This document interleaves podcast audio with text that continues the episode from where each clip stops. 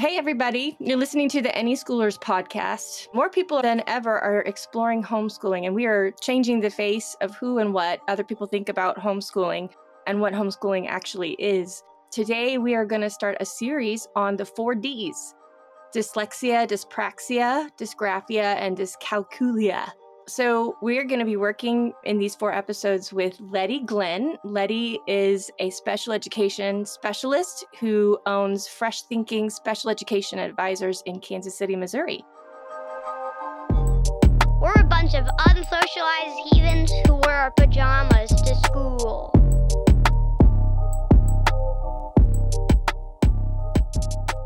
Leddy, thank you for joining us. My pleasure. Thank you. Let's start with talking about how you got where you are. How did you start your business? Okay. How long do we have? Uh, okay. So let me first, since we're talking about dyslexia today, let me first go way back um, and share a little bit about my dyslexia journey. So I am an adult with dyslexia. I was diagnosed with it when I was in second grade. So it is something that uh, I have struggled with my whole life. And one of my main charges right now is I've always been um, ashamed and afraid that someone might find out my evil secret of being dyslexic. You know what? It's actually a super excellent thing because my brain is wired differently. So I can think of situations and problems in a different way than other people. So it's I don't, I'm trying to, I'm changing my mindset from deficits to strengths because there are so many strengths for people who are um, neurologically different. So with dyslexia, it impairs reading. So it, um, the, the child, the adult might have struggles with reading comprehension, reading fluency, pronouncing. Uh, so it impairs the uh, comprehension aspect of reading.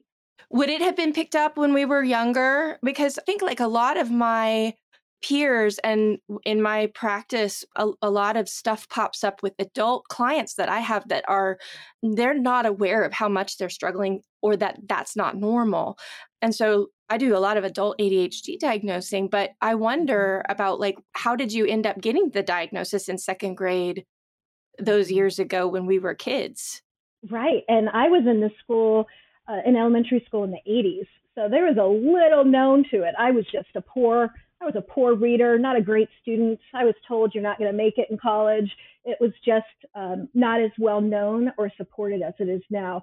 So thankfully, my uh, second grade teacher noticed my struggle in pronouncing words.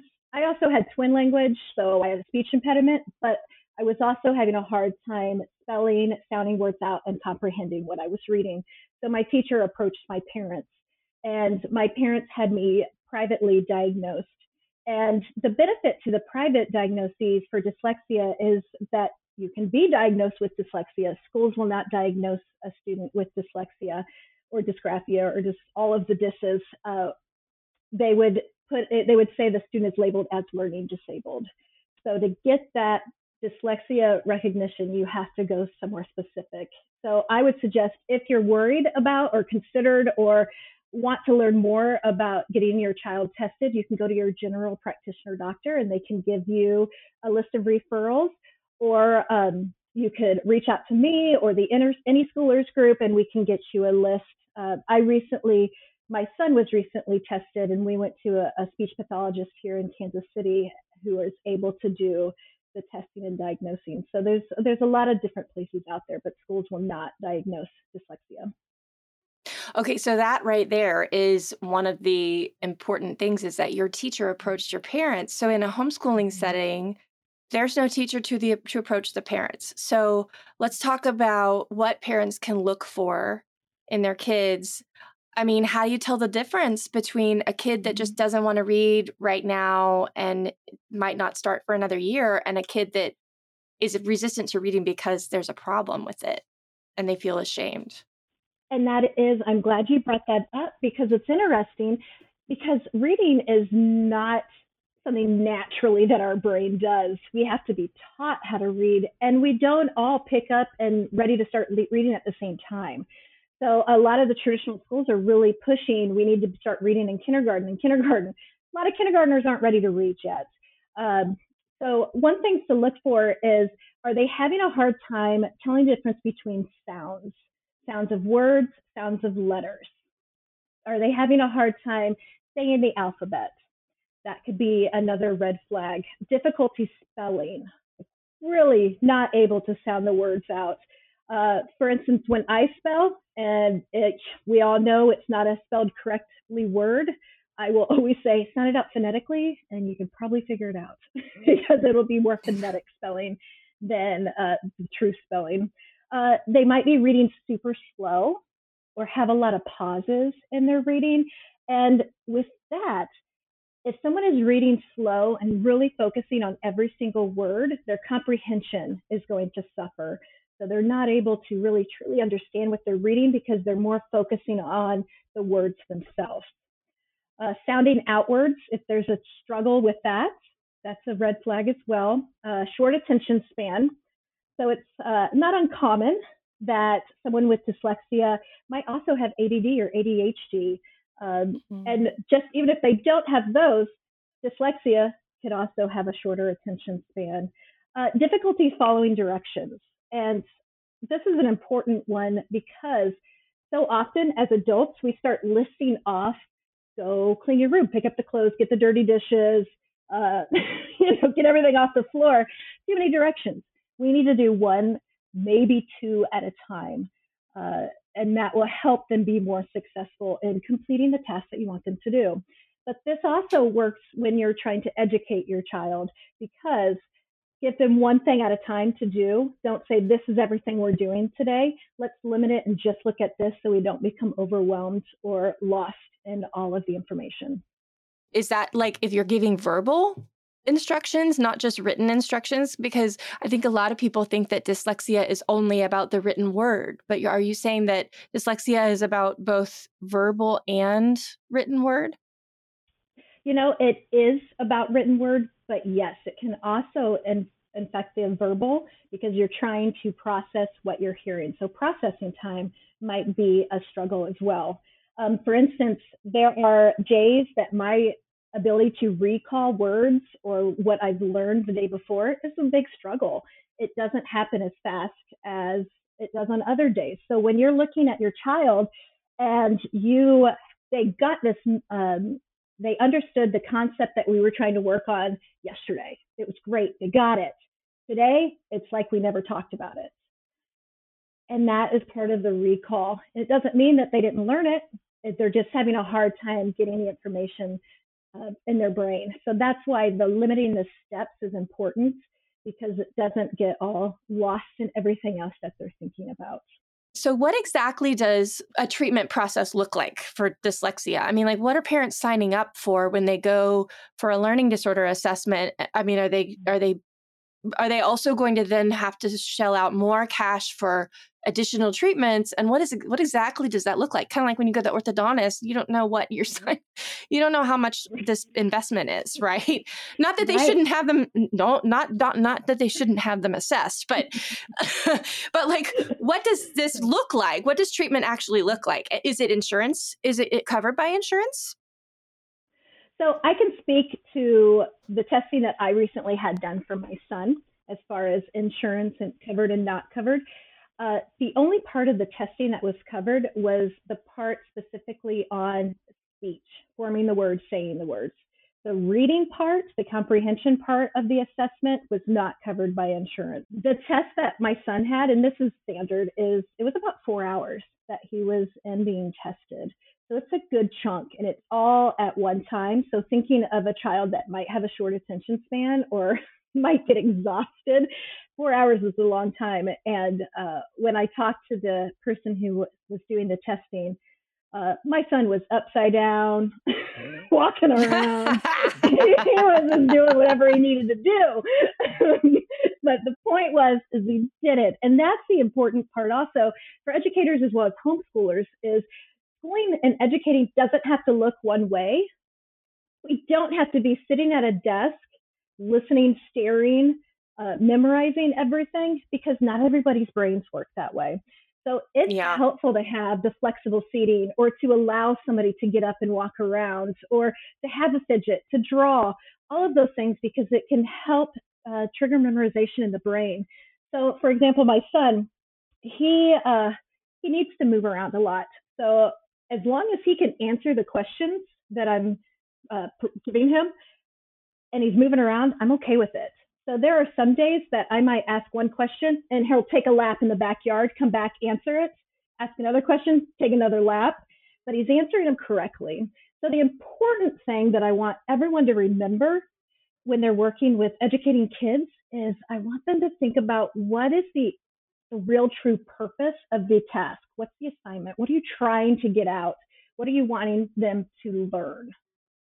So you don't have to assess them all the same way of written test or essay or multiple choice. It could be done, you could uh, test learning in other ways that could be more appropriate for their learning style. So it might be a verbal conversation. It might be draw this concept out. Um, it might be that they just need to um, have dictation devices, so able to speak and have it be typed, um, which we are in the time of magic and there is so many supports that your computer and phone just can do uh, and dictation is one of them. It has um, been a, a, real support when i was in school i had a calculator and a spell checker always in hand because we didn't have our phones or computers or anything like that and the, the struggle with the spell check or the dictionary is if you can't sound a word out you can't get close enough to find the correct spelling. So, so, uh, so often in my life, oh, so I have to change consuming the wording, too. that too, and Uh-huh. frustrating and defeating.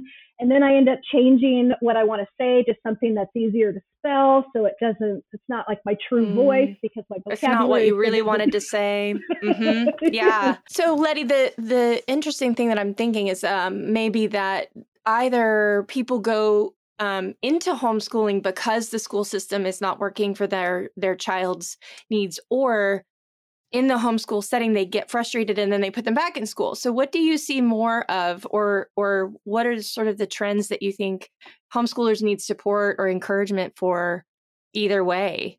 hmm So I don't have numbers of if there's a great um, migration to homeschooling because of dyslexia, but for my journey, it's been really helpful for my child because when he was in uh, regular education brick and mortar school, the focus was more behaviorally of getting him to sit down, getting him to do X, Y, and Z instead of getting more of the basis knowledge and figuring out why his behaviors are what they are.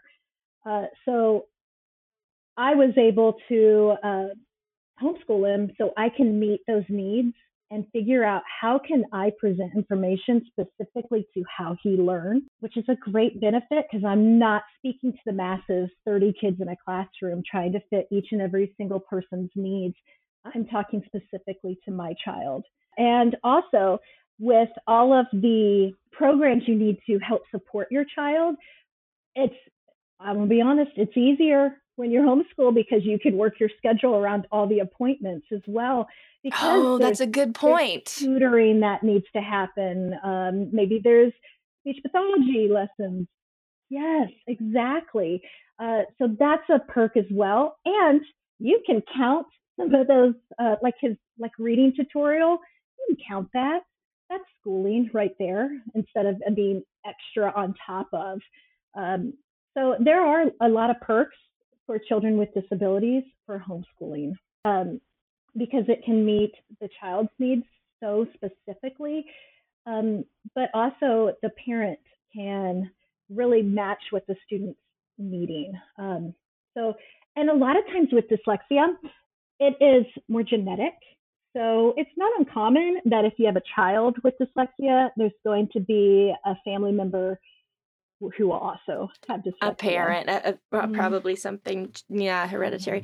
I know that Mhm. parents can get really anxious with a lot of movement. You know, the kid's not listening to me um, messages because there's not eye contact and there there's not body posture that faces them. What coaching do you have for parents around the movement piece? if they're not giving eye contact or if they're not sitting still the way that you want them to sit, ask some comprehension questions of what the topic is. And if they're able to answer it, who cares? Take a breath yourself mm. and do what you need to do because you just know walk away. You're raising your kid, right? Exactly. But it's again, it goes back to thinking about what do I want my child to actually learn in this situation? Do they need to learn this just by sitting, or can they learn it by moving around? And sometimes you have to get over yourself and realize, you know what, this is what's best for the kid that's in front of me on this day, at this moment, in this lesson. I think she just told parents to get over themselves. I did. I love it. Not about you. yeah, not about you. Uh, so like put the anxiety in the back of your in the back of your mind. Push push it back. I guess this this is the therapist in me saying, "Okay, take mm-hmm. that part of you and separate it and put it in the back and have that have that part of that of the parent sit in the back of of your mind. Let's say it's mom. Have, have mom separate that and put it in the back of your mind and put that part of your brain in a comfy chair with a cup of tea. You know, you could do, actually do it, but you could just picture yourself in a in a comfy chair with a cup of tea, that anxious part of you, and then bring forward the part of you that has to be present with your child in order to mm-hmm. get this job done. And even if that means movement. So put the part of you that's needing something back for later and deal with her later, her if she's mom.